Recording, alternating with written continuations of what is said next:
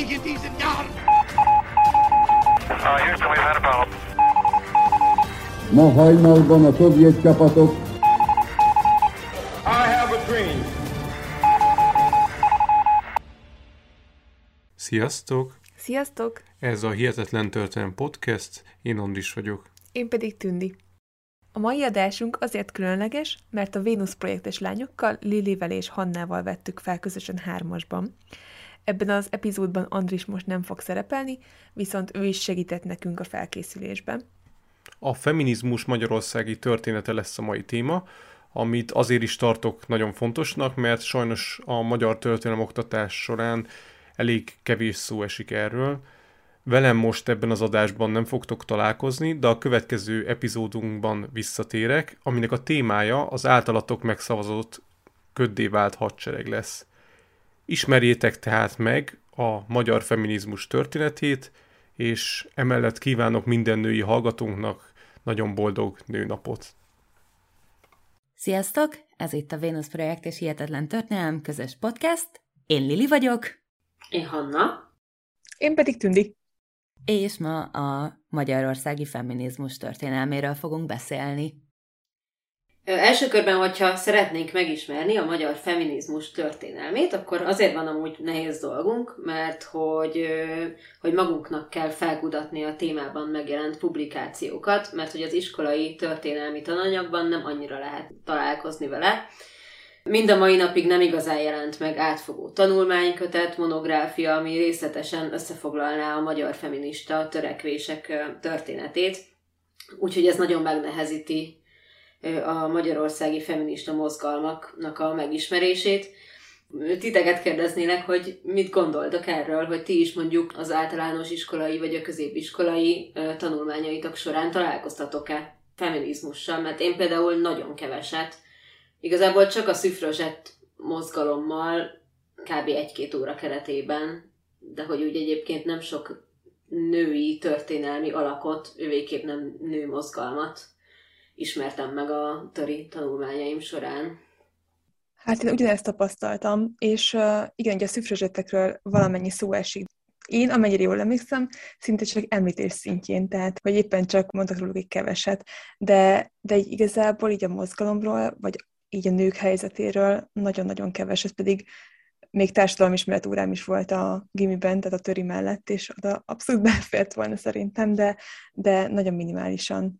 És amúgy pedig tényleg, hát hogy készültem erre az adásra, én is azt tapasztaltam, hogy konkrétan szinte nulláról kell felépíteni az ismereteket. Tehát, hogy hogyha hirtelen el kellett volna mondjam korábban, hogy akkor mit tudok a feminizmusról, nyilván volt pár dolog, amit tudtam, mert ugye olvastam róla cikkeket, vagy könyveket, de egy ilyen átfogóan, hogy akkor így mikor kezdődött pontosan, és hogyan haladt így kronológiai sorrendben a, ez a történet, az, az nem állt így teljes képé össze a fejemben. Meg azt tapasztaltam, hogy leginkább olyan portálokon találtam cikkeket, meg tanulmányokat, ami, mint mondjuk a, a Nőkért Egyesület, vagy a Nanének a honlapja, tehát ami, amik alapból nőjogi feminista szervezetek. Mm.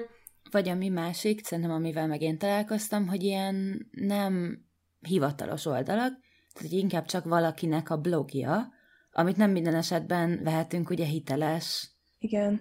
forrásnak, Igen. szóval egy csomó dolognak utána kellett pluszba nézni, több helyen korroborálni, meg mást mondott a Wikipédia és Marcsi oldala, de egyébként én gimnáziumban pont gimnazista voltam, amikor felfedeztem magamnak a feminizmust, teljesen a gimnáziumtól függetlenül, tehát hogy ez nem a gimnázium érdeme volt, és onnantól kezdve viszont sportot űztem abból, hogy a történelem órákon a lehető legtöbbször megemlítettem a nőtörténelmet és a szifrezsetteket, és a feminizmus történelmét Magyarországon és külföldön, de hogy szerintem az is nagyon sokat elárul, hogy most, amikor utána néztem, nekem sem jött minden annyira könnyen, mert egyszerűen a gimnázium óta annyira nem találkoztam ezzel a tudással, hogy annyira kevés film van róla, és annyira kevésszer beszélünk erről, vagy hogy így van szó erről a mainstream Mhm. médiában, míg Mátyás királyról évente 80 cikk jelenik meg szerintem, a magyarországi nőmozgalmakról, hogyha szerencsések vagyunk, kettő-három.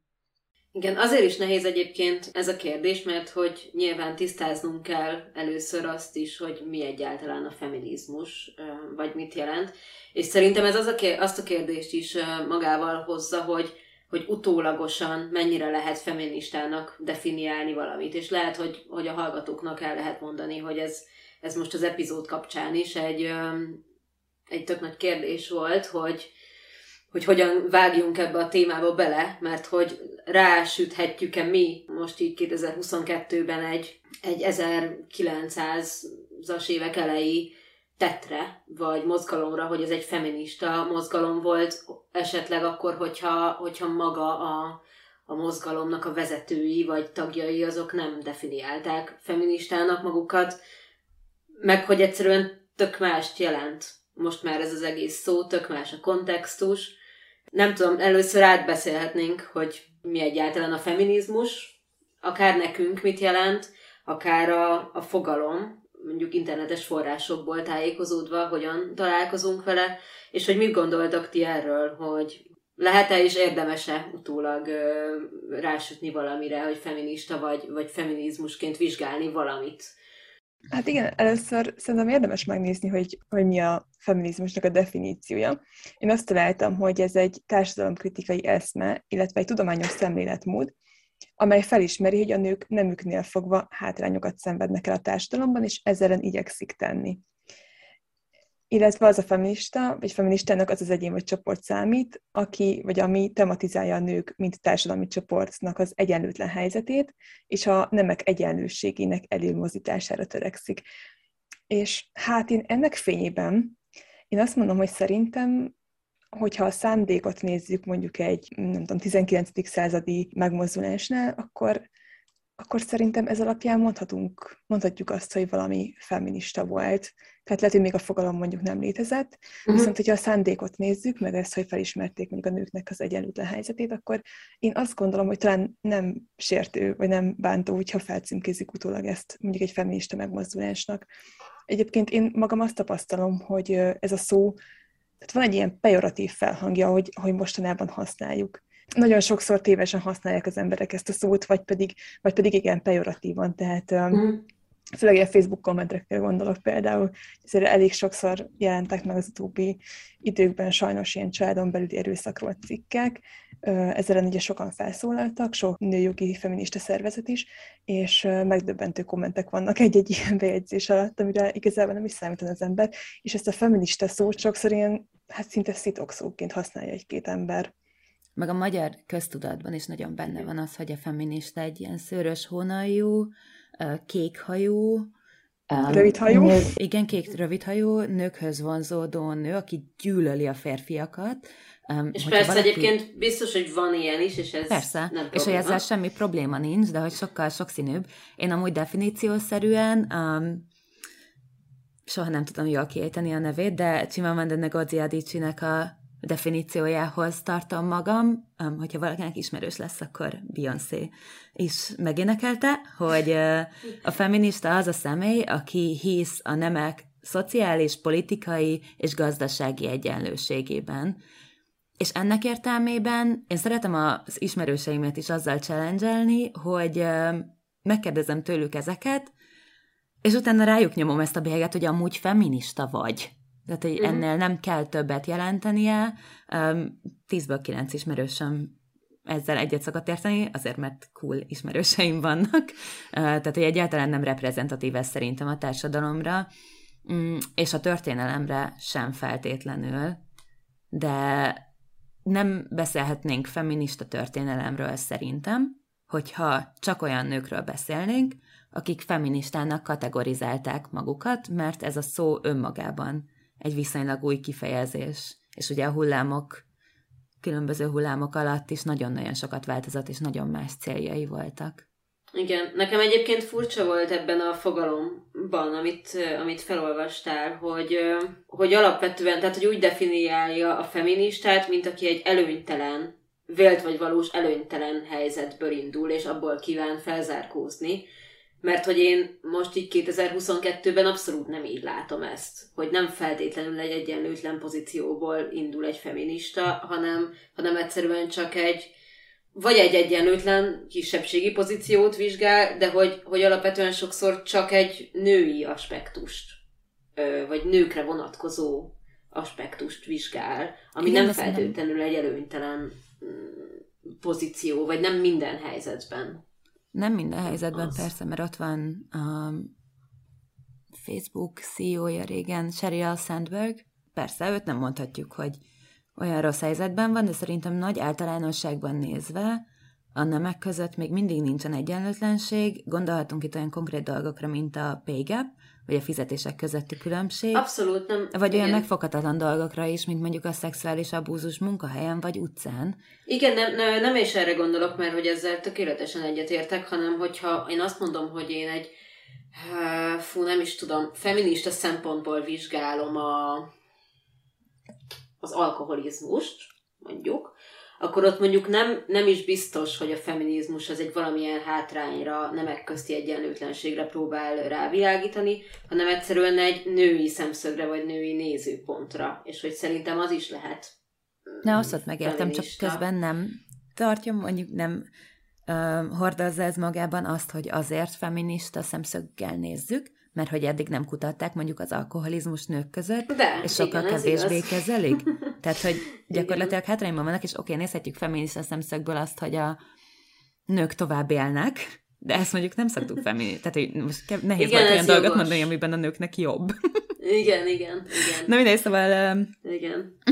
tudod, hogy éveken keresztül el tudnék diskurálni a feminizmus különböző aspektusairól, de áttérjünk a magyar feminizmus történelmére, hogyha már megígértük, hogy erről beszélünk. térjünk, térjünk.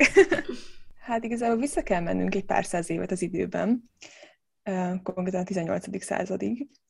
És amit érdekes, vagy érdemes megjegyeznünk, az az, hogy nincs egy egységes, folytonos feminista mozgalom Magyarországon, és ennek pedig az az oka, hogy a különböző történelmi korszakokban nagyon különböző feminista vagy nőjogi szervezetek működtek, és ezek nagyon eltérőek voltak, és sokszor különböző indítatásúak voltak, sokszor betiltották őket, és volt olyan is, amit így központilag hozott létre a hatalom, és itt már majd meg is nézzük később, hogy ez valóban egy feminista szervezet volt el. Az első komolyabb ilyen magyarországi, hát mondjuk diskurzusnak, így a nők helyzetéről, az egy 1790-es kiadvány, Bárány Péter nevéhez fűződik, és ez egy nagyon korai dátum, így világviszonylatban is, hogy az 1700-as évek végén, hogy szóba került az akkori nőknek a helyzete, és ennek az az a címe, hát ilyen régies címe van, hogy a magyar anyáknak az ország gyűrésére egybegyűlt ország nagyjai, és magyar atyák elejébe terjesztett alázatos kérések. Ez volt a címe ennek a kiáltványnak. És igazából ez a kiáltvány arra hívta fel a figyelmet, hogy a nőknek is vannak erényeik, és szükséges, hogy nagyobb teret nyerjenek a közéletben, viszont azt nem kérdőjelezték még meg akkor, hogy a nőknek a szerepük a feleség szerep és az anya szerep. Itt igazából csak arról volt szó, hogy ha nagyobb teret kapnának a közéletben a nők, akkor ezeknek a szerepüknek is jobban meg tudnának felállni. Uh-huh.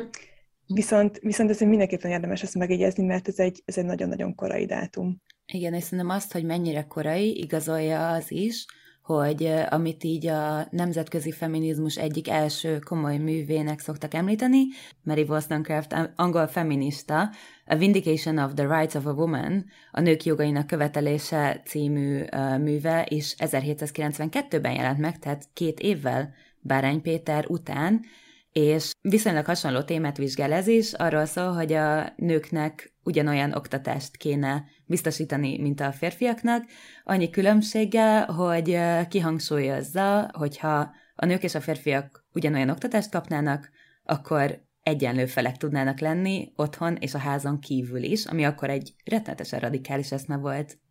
És ebben az időben el is indult valami, tehát hogy egyre többször került előtérbe, meg felszínre az, hogy akkor beszélgessünk, vagy beszélgessenek az emberek a nők helyzetéről.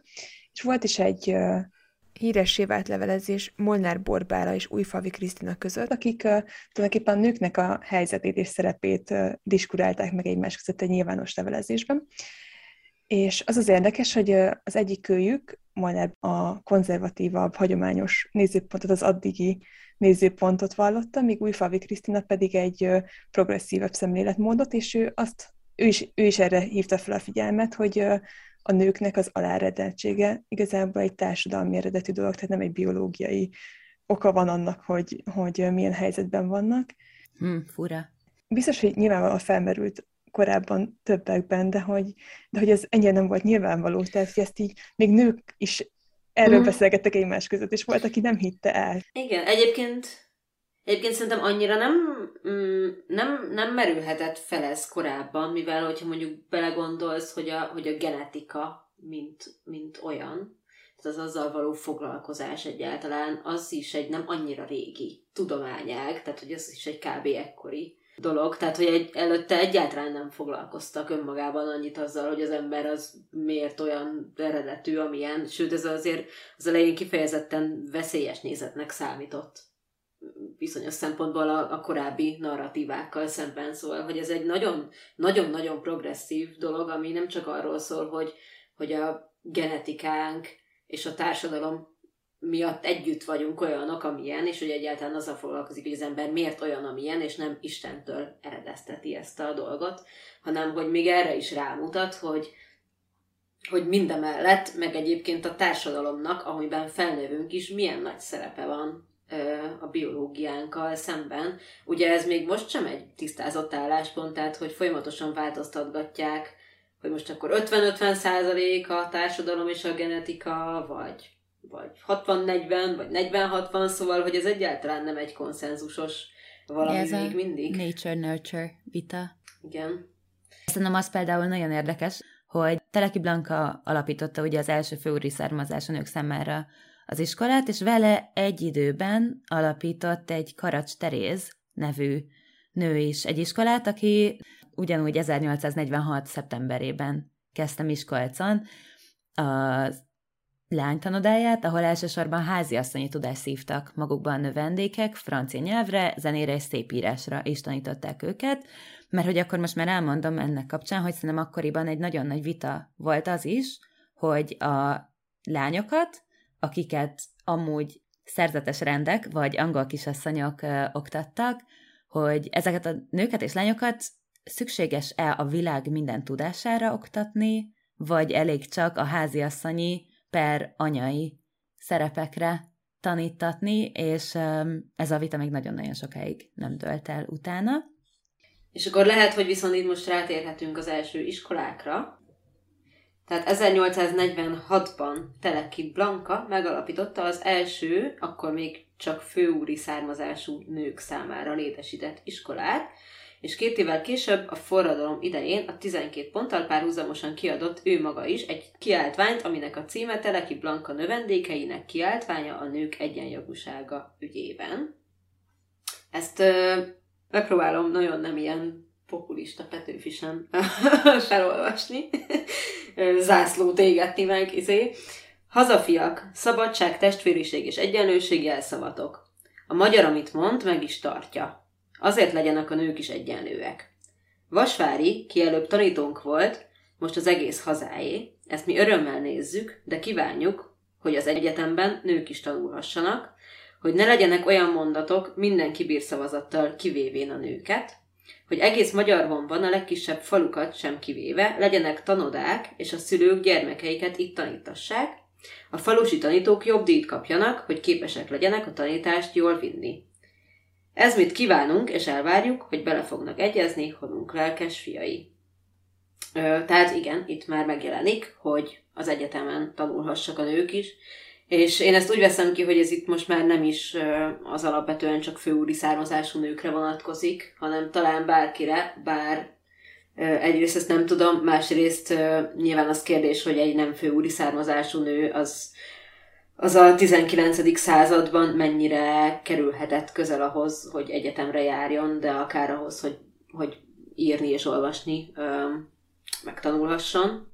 Hát igen, a társadalmi mobilitás nem volt túl nagy abban az időszakban, tehát ha valaki mondjuk egy parassorba született, akkor valószínűleg nem annyira tudott belőle kitörni, és utána pont az oktatás hiánya volt az egyik ok, ami miatt nem.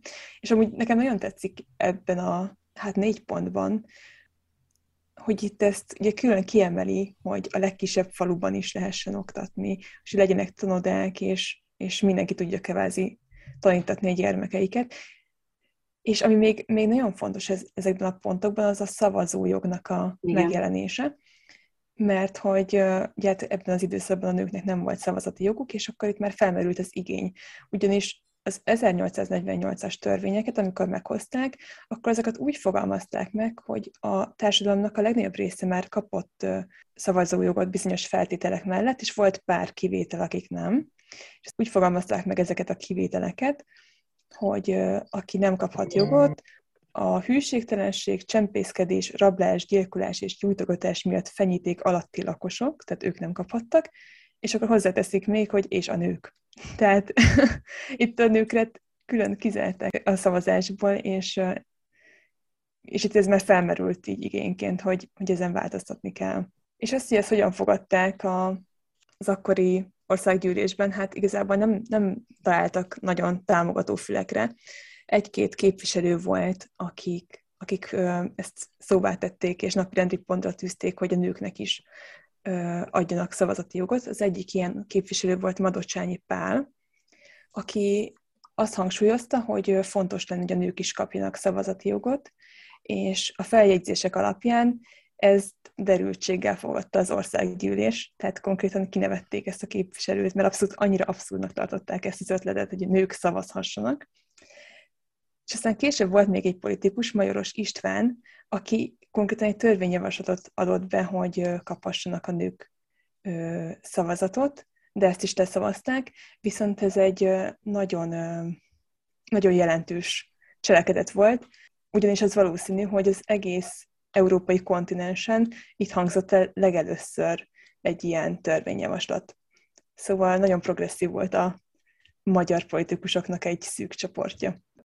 Madács Imre úgy tartotta meg a székfaloló beszédét, ez 1864-ben volt, hogy közben kifejtette azt a gondolatát, hogy a női nem az egy alacsonyabb rendű nem, és ez a beszéd ráadásul még meg is jelent a Koszorú című labban, amit Arany János adott ki, és hát el tudjuk képzelni, milyen érzés lehetett ezt olvasni nőként, és Pálné volt annyira kemény és vagány, hogy felvette a kapcsolatot Madácsa. Egyébként ők jóban voltak, tehát én baráti kapcsolat őket össze, amennyire én tudom, és ezt szóvá is tette, hogy hát ez neki nagyon nem tetszik, és kifejtette azt a véleményét, hogy tulajdonképpen ez az említett különbség, ez pusztán társadalmi eredet, ugye, mert már korábban is felmerült ez a kérdés, hogy, hogy nem egy alacsonyabb rendű nemről van szó, hanem egyszerűen csak nem kapják meg azokat a, az, az oktatást, azokat a feltételeket, amiket a férfiak.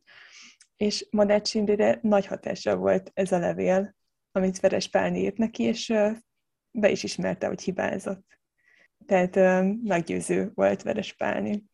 És egyébként szerintem fantasztikus az, hogy, hogy ezen annyira felháborodott, hogy, hogy de ez tényleg egy olyan óriási löketet adott neki ahhoz, hogy oké, okay, uh-huh. akkor, akkor bebizonyítom azt, hogy tényleg, tényleg képesek a nők arra, amire a férfiak szellemileg, és akkor tessék, itt van itt egy iskola, és akkor lehet tanulni, és ez szerintem ez csodálatos. Amúgy nagyon fura, de én úgy emlékszem, hogy Madácsnak ezt a székfoglalóját még mi is tanultuk töriből, és nekem is adott egy kis feminista löketet, mert tényleg rettenetes. De visszatérve Verespál, Verespálnéhoz, Verespálné született Benecki Hármin 1815 és 1895 között élt, és a 19. század iskola alapító nagyasszonya azon kevés nők között van egyébként, akikről dolgokat elneveznek Budapesten. Nagyon korán elveszítette a szüleit, így gyerekkorában nem kaphatott megfelelő oktatást, és csak saját akaratából tanulhatott, de nagyon sok minden érdekelte, kultúra, földrajz, történelem, politika, irodalom, művészetek, ezért sokat olvasott, tanult, képezte magát, mindent pótolni akart. Nem tudom ti, hogy vagytok vele, de ez rettenetesen stresszesnek hangzik. Én most sem tudom ezt 20 évesen csinálni egy modern korban, pedig itt van az internet. Igen, most is elég komplexusosak a nők, de gondolj bele, hogy akkor milyen komplexusosak lehettek, vagy impostor szindrómások szegények. Ez az egyik, meg a másik az, hogy, hogy, hogy lehetett benne egy ilyen óriási tudásvágy, és mennyire frusztráló lehetett az, hogy számára nem elérhető. Nem elérhető az a tudás, és tényleg magának kell megküzdeni azért, hogy, hogy képezhesse magát. Főleg, hogy utána 1839-ben, tehát 24 évesen ment férjhez Nógrád vármegye főjegyzőjéhez, és az 50-es évekig kizárólag csak a családjának kelt, és közben figyelt fel egyre jobban a nőnevelés elhanyagolt ügyére, és az egyetlen lányának a legjobb nevelést akarta adni, ahogy egy jó anya. Ezért kezdett foglalkozni a pedagógiával, Russo és Pestalozzi elveivel, Madács Imre 1864-ben tartott akadémiai székfoglaló beszéde adta az utolsó lökés neki, hogy a nők oktatásával behatóban és intenzívebben kezdjen foglalkozni. Első lépésként közöttette a Felhívás a nők érdekében című tanulmányát, a HON című labban, és a javaslatára ült össze 1867 májusában a Magyar Nők egy csoportja, hogy a nők képzésének ügyében egyesületet hozzanak létre. Munkájuk eredményeként jött létre 1868. március 23-án az Országos Nőképző Egyesület, a jelszavuk pedig az volt, hogy haladjunk.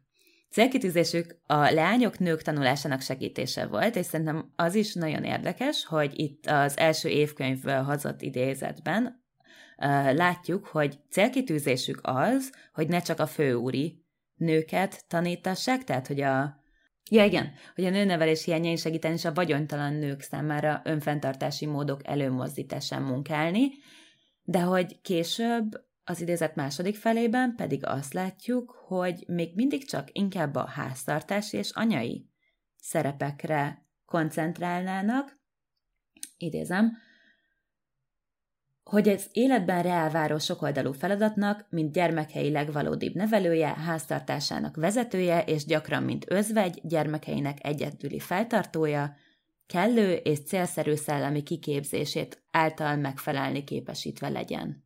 Mert hogy nem gond, hogyha csak erre az anyaszerepre nevelik őket, mert hogy abban az időben a nőknek nem igazán volt lehetőségük arra, hogy más fele menjenek, tehát tanítottak volna, volna nekik matematikát, meg irodalmat, de nem voltak, le, nem volt lehetőségük arra, hogy utána könyvet írjanak, vagy matematikusok legyenek, vagy uh, a politikai pályán induljanak, vagy legyen ingatlanok, vagy vagyonuk. Tehát nagyon sok minden gátolta őket, és nyilvánvalóan, hogyha az anyaság az egyetlen, anyaság és feleségség, esetleg nevelőség a jövőképük, akkor nem feltétlenül baj, hogyha csak ezekre készítik fel őket. Igen, meg azt egyébként jól lenne tudni, hogy mit értettek az alatt, hogy szükséges közhasznú ismeretek. Igen, de hát hogy úgy látom, hogy a funkciót helyezték alapvetően előtérbe, és egyébként szerintem az is tök érdekes, hogy ahogy így sorban haladva vizsgáljuk a, a különböző feminista csoportosulásokat, meg intézkedéseket a történelemben, mindig nagyon érdekes megvizsgálni, hogy kikre vonatkoznak, vagy hogy kik így a középpontjai. Itt ugye még elsősorban abszolút az anyák a, a feminizmus középpontjai, még amíg érdekes, mert hogy ma már az anyák és a háztartás beli nőkre tök sok platformon szerintem kevés hangsúly helyeződik, akár túl kevés is, még amíg a, a fiatal szingli nők sok szempontból szerintem a, a feminizmusnak a központi vizsgálati alanyai ma már.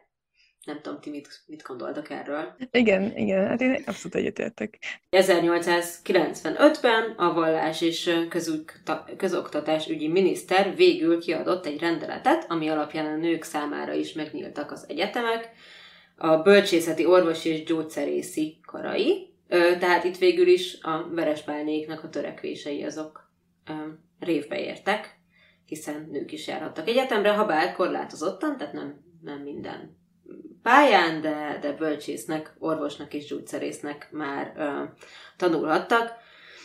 Ez ugye egy tök jó kezdeményezés volt, azonban azt fontos megemlíteni, hogy ekközben továbbra is kevés lánygimnázium volt, ami elősegíthette volna azt, hogy ezekre az egyetemekre valóban bejussanak a női tanulók, és ne csak a nagyon, um, is tudom, nagyon szerencsések, vagy a nagyon jó anyagi és társadalmi helyzetből kikerülők.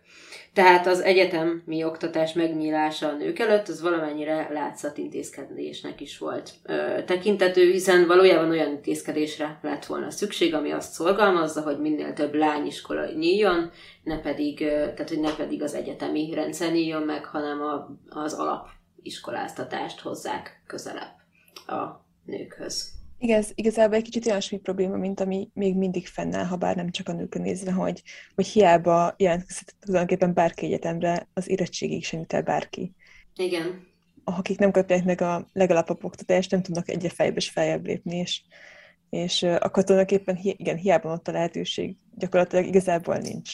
Igen, de ez tényleg joggal tekinthető, akár utólag, akár akkor látszat intézkedésnek, mert hogy a, a problémának a gyökerét azt nem, nem tárja fel és oldja meg, hanem, hanem azt mondják, hogy jó, nők is járhatnak egyetemre, de hogy valójában valószínűleg az, hogy hány nő jut el oda, az még mindig nem sokkal több.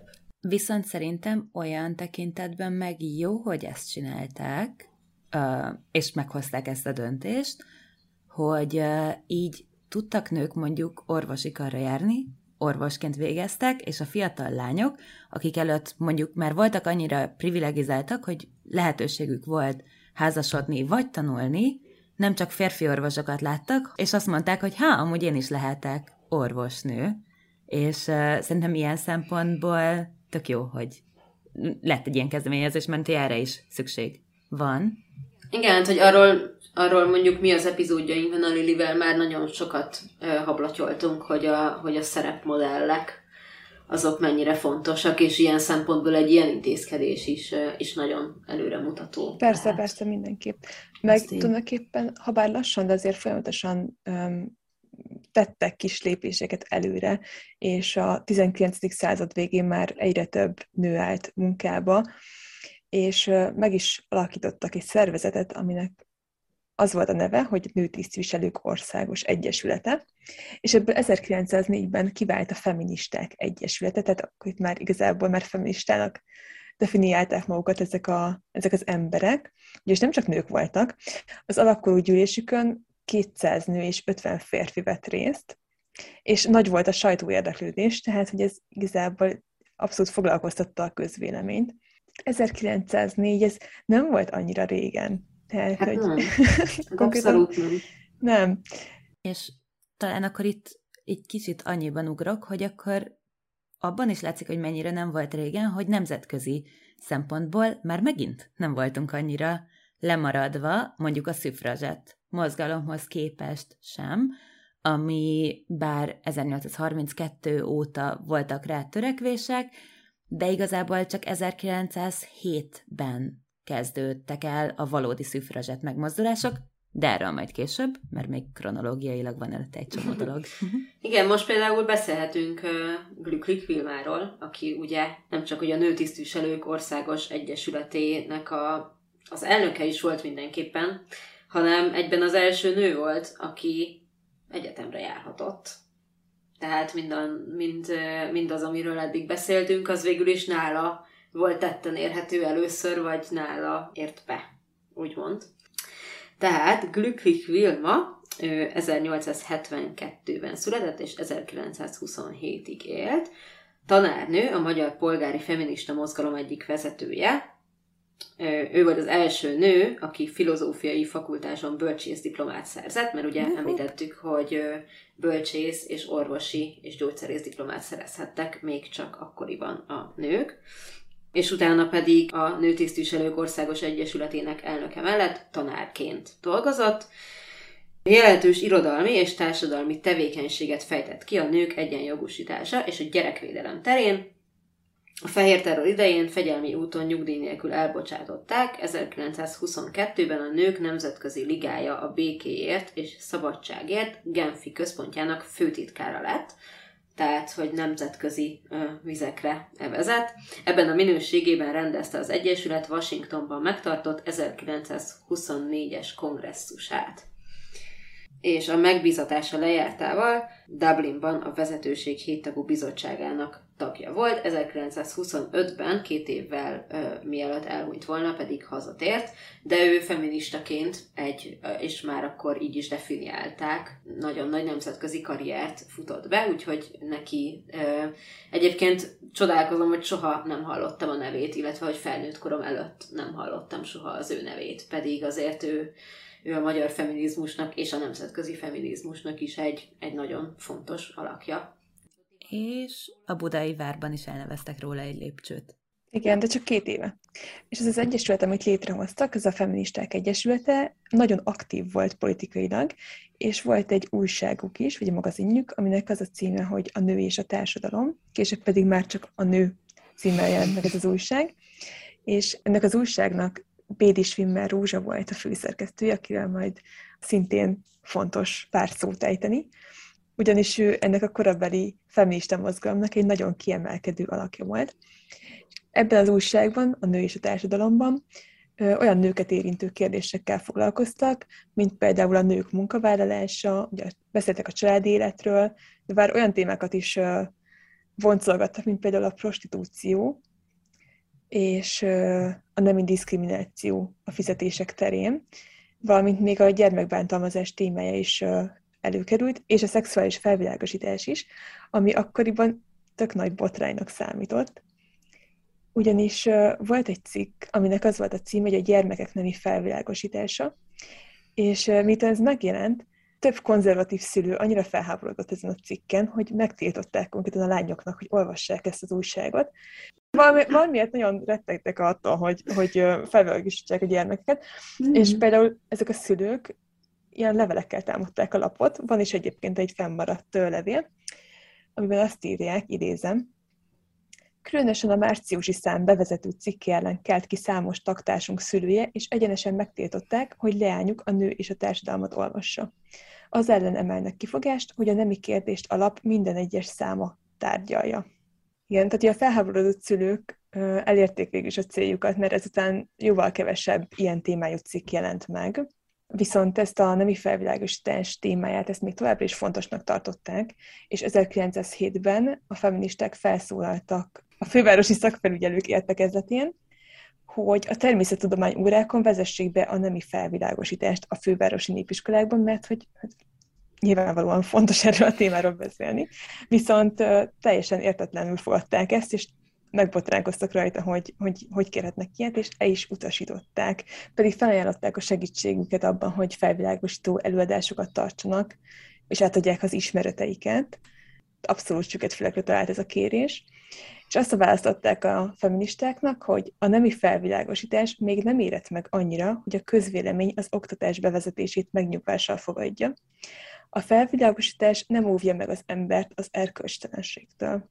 Úgyhogy egyenesen azt javasolták, hogy tiltsák meg a tanítóknak, hogy ilyen témákról beszélgessenek a diákokkal. Igen, egyébként a, ezt a Ceferne Dórának van ez a nagyon részletes elemzése arról, hogy a korabeli feminista újságokban milyen jellegű cikkek jelentek meg. Arra hivatkoztunk most. Az a baj, hogy ez egy kicsit um, nem annyira múltban valónak tűnik, mint hogyha ismerős lenne a mai közbeszédből Igen. is, és oktatásból. De egy picit még mielőtt tovább megyünk, én Bédi Schwimmer Rózsáról egy pár szót mondanék, aki 1877-ben született, a Nőtisztviselők Országos Egyesületének tagja, majd elnöke. 1904-ben Glücklich Vilma társaságában Berlinbe utazott az International Women's Suffrage Alliance találkozójára, amúgy pacifista aktivista gyermekvédelemért kampányol, és azért, hogy a lányok és a fiúk közösen tanulhassanak. 1914-től az International Women's Suffrage Alliance sajtótitkára Londonban, és a háború után hazatér Magyarországra. Fun fact, legalábbis szerintem, hogy a világ első női nagykövete 1918-ban, igaz, hogy csak négy hónapig, Svájcban volt nagykövet egyébként, és a posztjáról is a feminista nézetei kapcsán rakták ki ennyire gyorsan.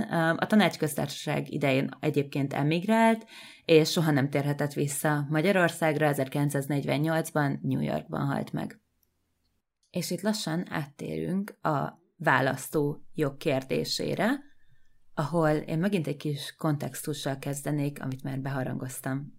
A szüfrazsett mozgalom Nagy-Britanniából indult el, 1907-ben volt az első nagyobb megmozdulás, ekkor 3000 nő tüntetett London utcáin. Ugyanebben az évben Dorothy elvis és társaságát letartóztatták a rendőrök, amikor megpróbálták megrohanni a parlament épületét. Ezek mind a szavazó vagy választó jogért való törekvések. Egyébként ugye a szüfrazsetteknek ez volt a legfontosabb törekvése.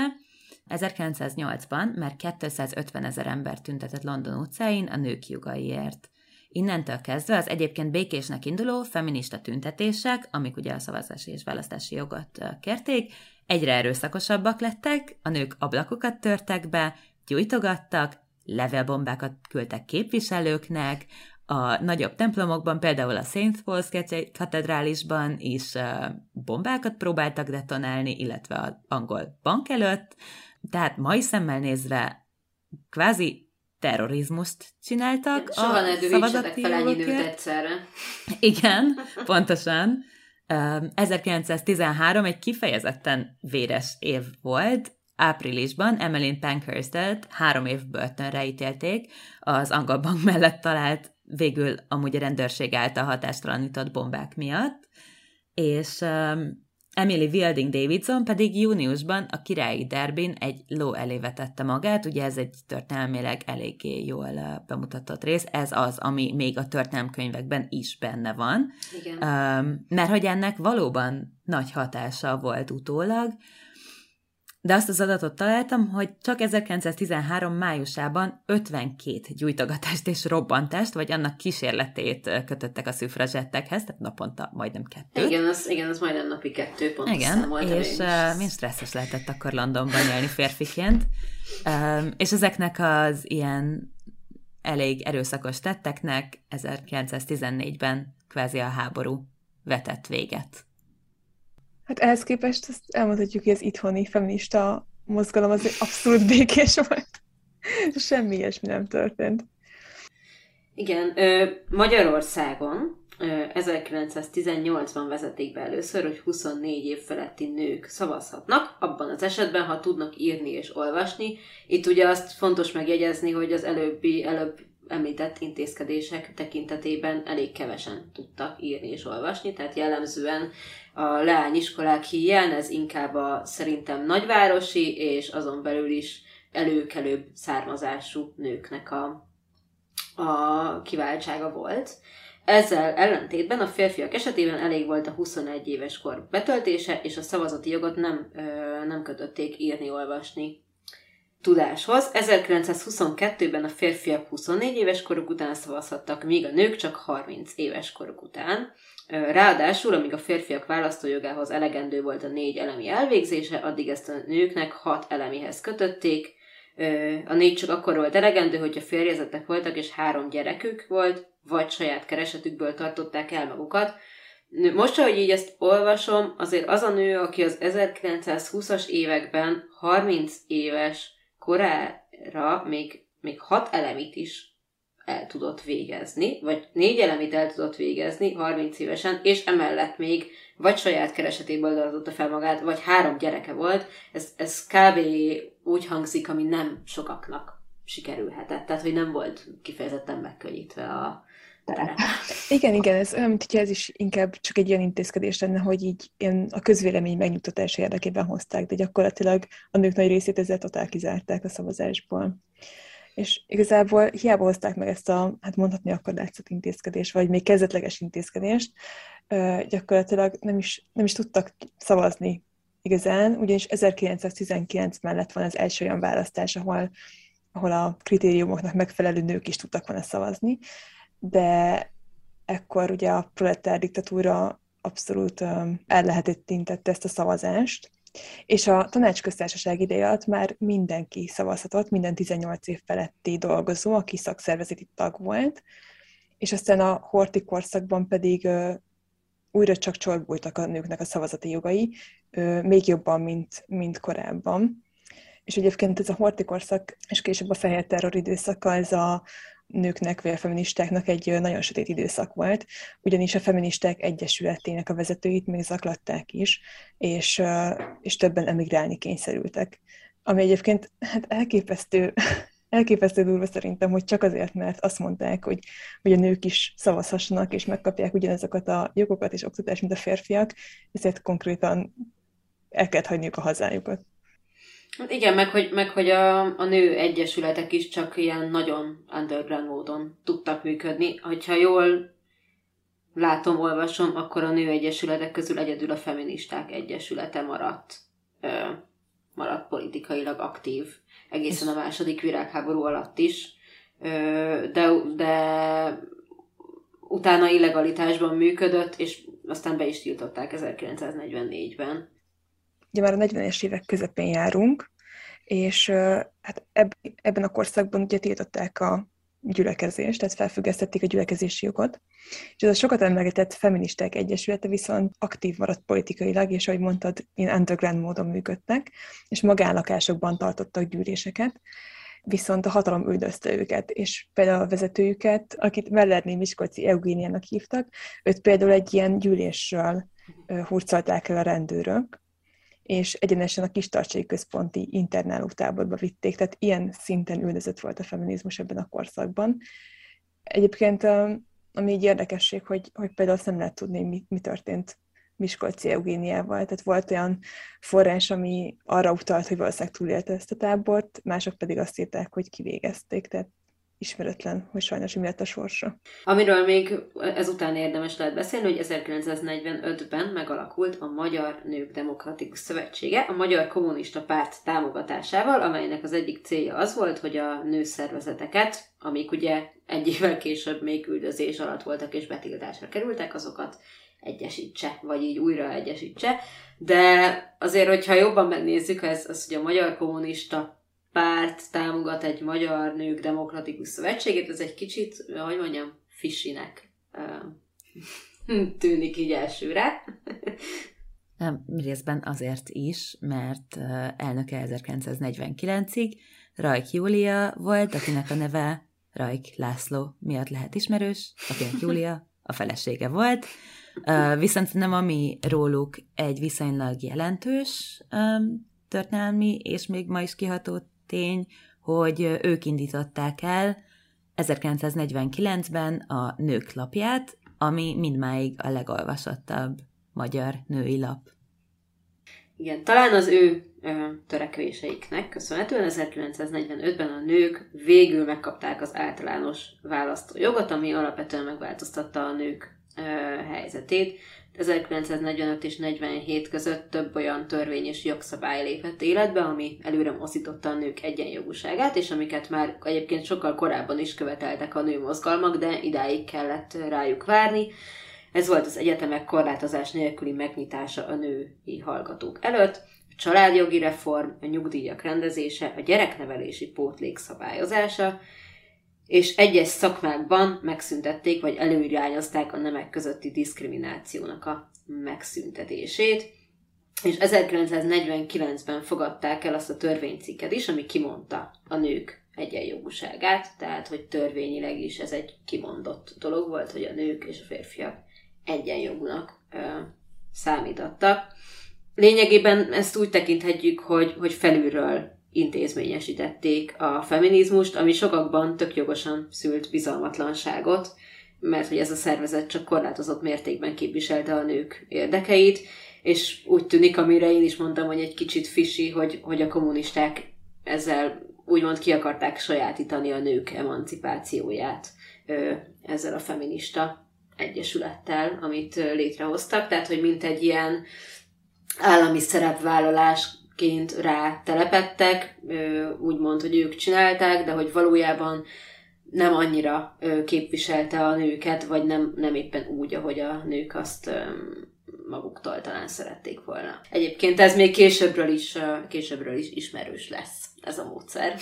És amit egyébként szerintem jól mutatja, hogy tényleg ez, tehát hogy nem volt igazán feminista nézőpontja ennek a Magyar Nők Demokratikus Szövetségének, az, az is mutatja, hogy 49-ben járunk, amikor elfogadták ezt az egyenjogúságról szóló törvénycikket, és ugyanebben az évben betiltották a feministák egyesületét.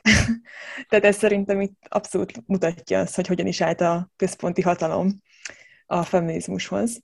Ez a felülről intézményesítés, vagy felülről meghatározás az azért alapvetően problematikus még most is, tehát hogyha ha nem azok vesznek részt benne, akik képviselik, akik hűen képviselik, mert a tagjai meg a részei, hanem, hanem kvázi felülről ö, próbálnak valamit, ö, valamit intézményesíteni, az, az, az általában nem veszi ki jól magát, illetve nem, nem igazán hatékony. És ezt nevezzük um, szociális feminizmusnak, vagy államfeminizmusnak, ami egy általam nagyon kedvelt téma egyébként.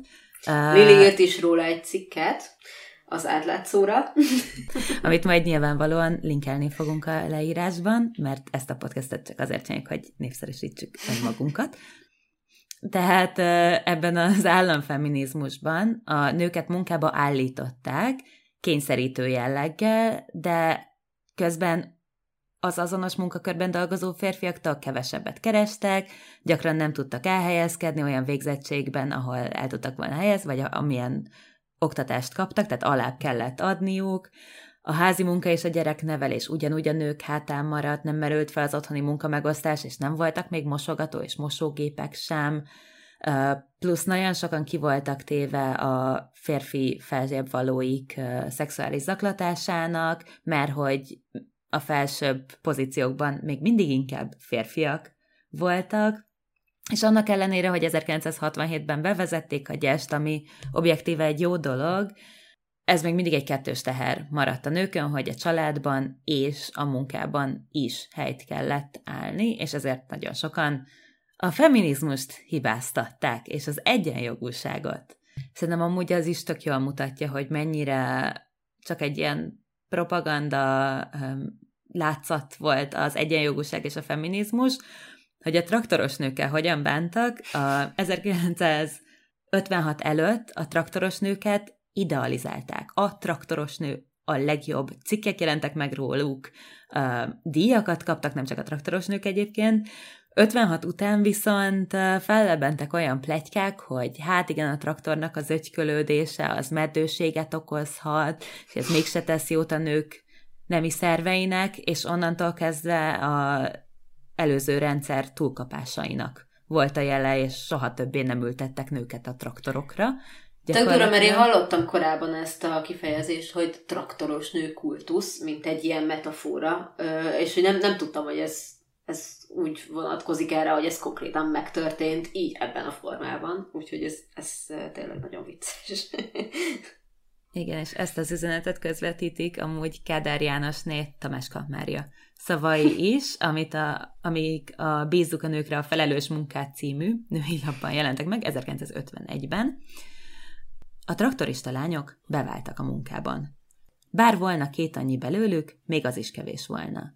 Kint a terepen jobban gondozzák gépeiket, mint a fiúk, a ruhájukat is nagyobb rendben tartják, ha piszkolódik, maguk mossák, vasalják. Szerényebbek is, nem követelőznek. És ami fő, pontosan betartják a szerződésben előírt szentási mélységet. Tehát a nők ilyen adóászak voltak, mert mostak is magukra, és a munkát is jól elvégezték.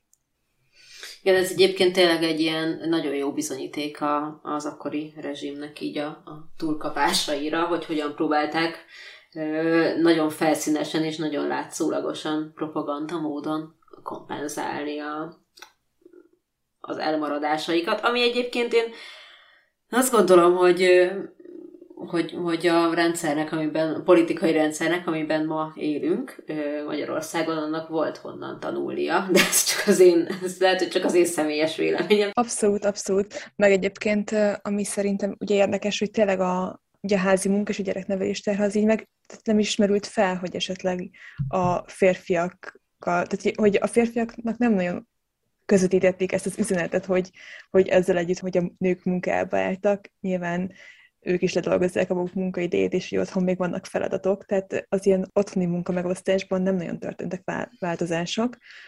És uh, amit olvastam egyébként, és uh, talán erre a korszakra vezethető vissza az, hogy mivel annyira nyomták ezt a propagandát, hogy akkor a nők erősek és dolgoznak, és, és uh, egyenlőek, hogy ezt nagyon sok nő ezt magáénak tette vagy magáinak érezte ezt, hogy igen, ő, ő egy erős, független dolgozó nő, de hát ugye még ott voltak ezek a kötelességek, és ebből a korszakból jön az, hogy ha a férfi segített valami, hát igen, ez a szó is, hogy segített, tehát csinált valamit otthon, vagy a gyereknevelésbe kivette a részét, akkor, akkor nagyon hálásak voltak a nők azért, mert még mindig az volt bennük, és igazából az egész társadalomban, hogy ez attól még a nőnek a feladata.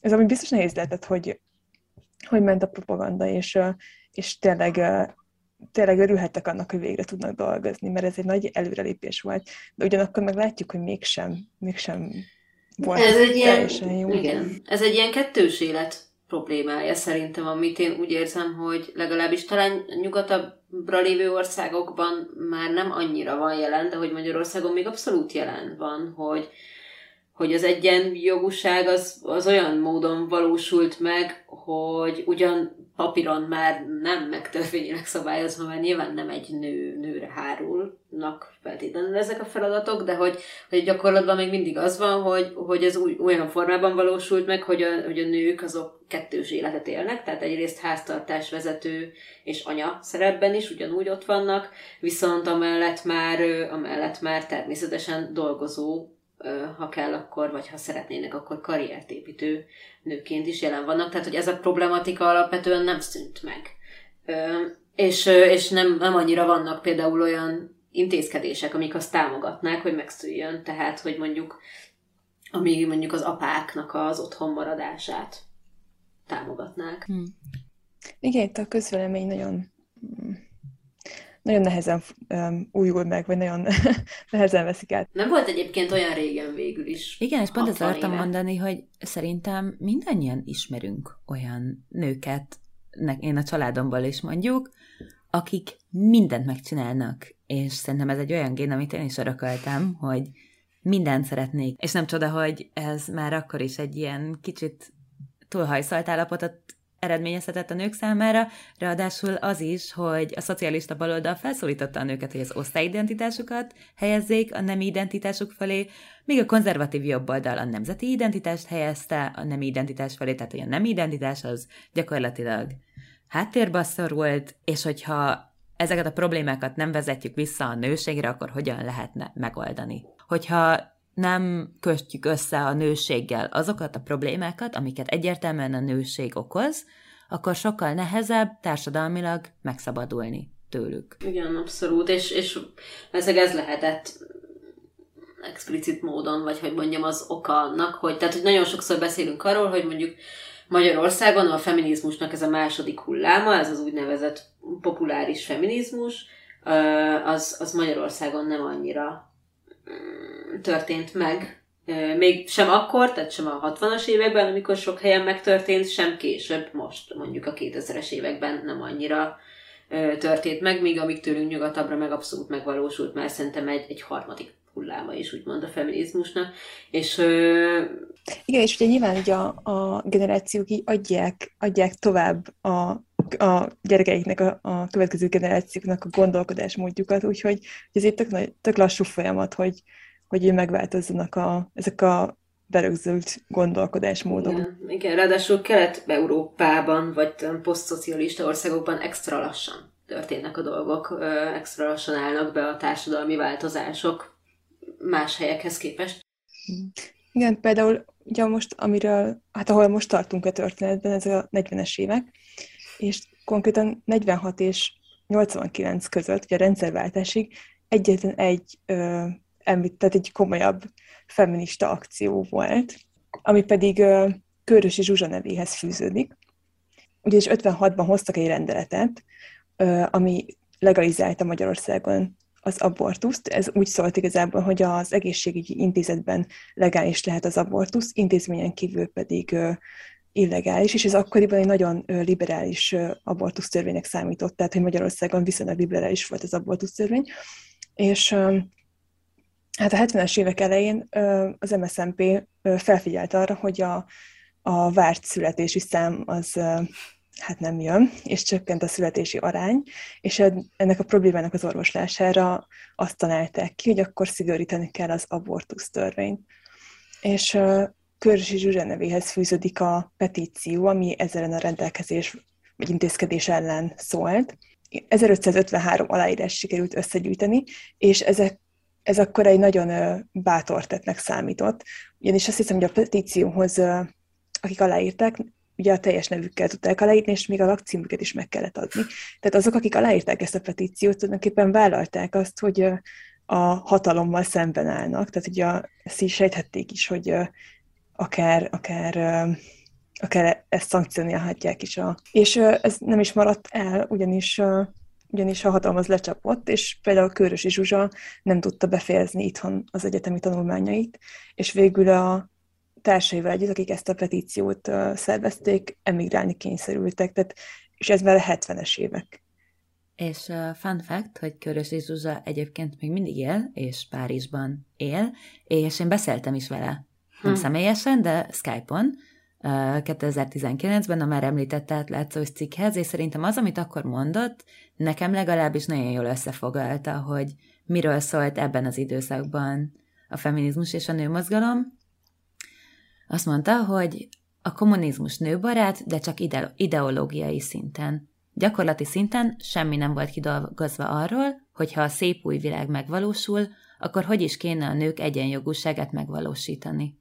Hát igen, és ennek talán az egyik fő ok az az volt, hogy konkrétan nem a, nem a nőket kérdezték erre, fent kitaláltak valamit. Vagy sok helyen láthatunk, akár még ma is, hogy hoznak olyan döntéseket, ami, amik, amiket aztán a nők szenvedtek meg. És akkor beszéljünk a rendszerváltásról.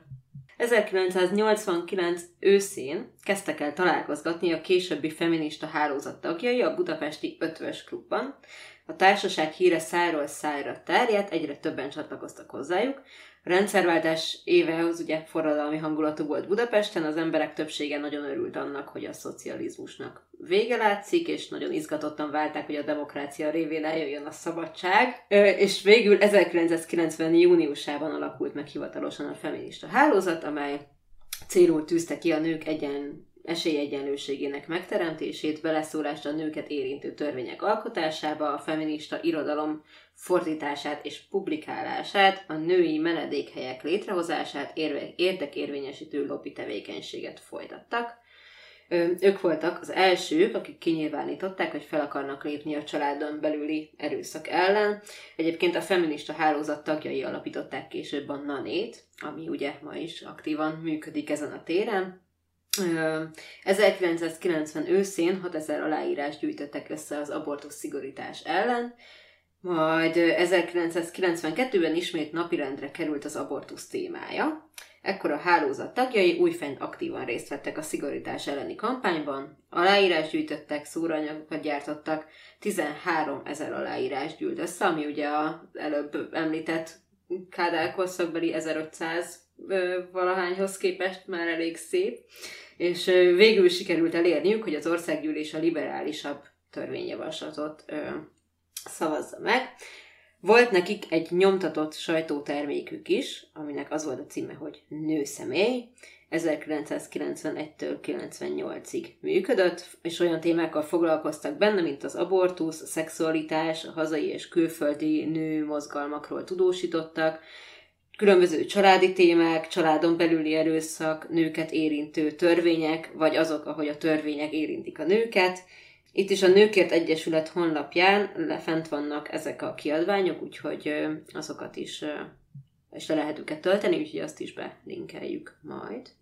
És nagyjából ezzel elértünk oda, ameddig beszélni szerettünk volna a feminizmusról Magyarországon, mert mint történeti szempontból, mert ami ezután következik, az már meglehetősen a jelen, és arról elég sok epizódban beszélünk, de itt most már nagyon ingoványos talajra lépnénk, hogyha történelemként próbálnánk kezelni azt, ami az utóbbi két évtizedben történt, szóval ezzel így a történelem végére értünk.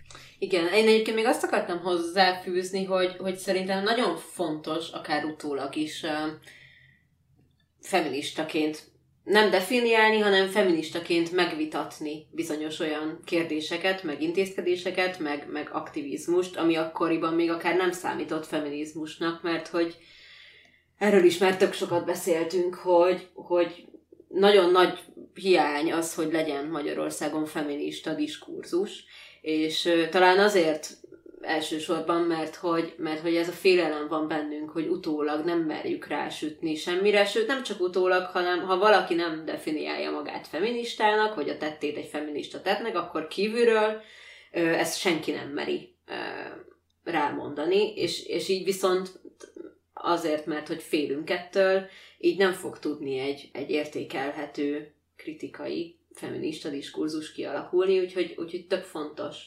akár akár utólag is különböző történelmi tényeket, meg történéseket kritikával illetni, és gondolkozni róluk mai szemmel, és szerintem ettől, ettől nem kell félni, nem szabadna félni.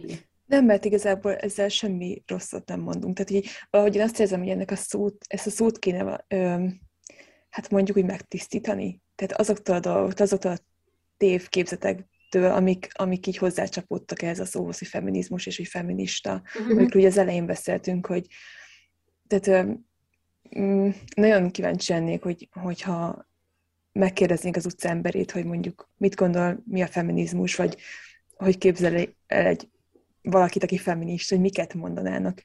És uh, én azt érzem, hogy, hogy uh, igen, ugye erre nagyon nagy szükség lenne, hogy, hogy ezekről beszéljünk.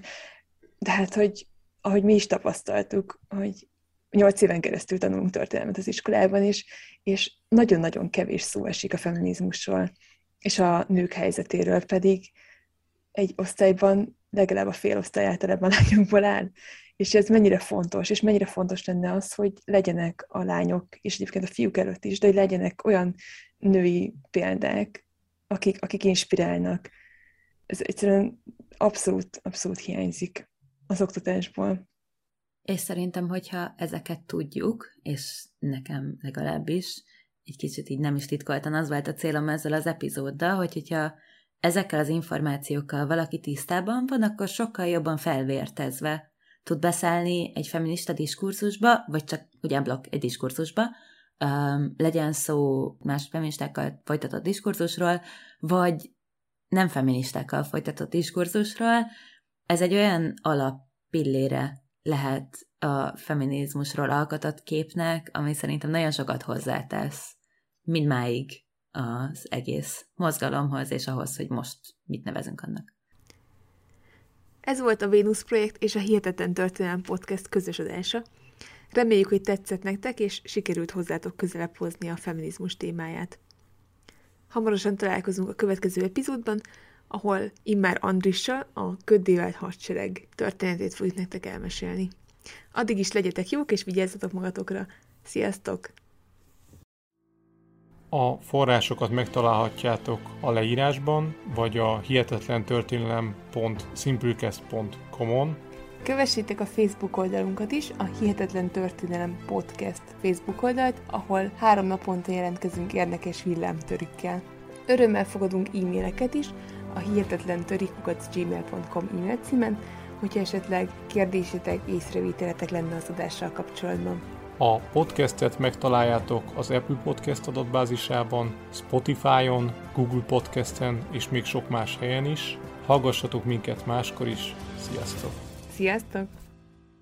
Ez a műsor a Béton közösség tagja.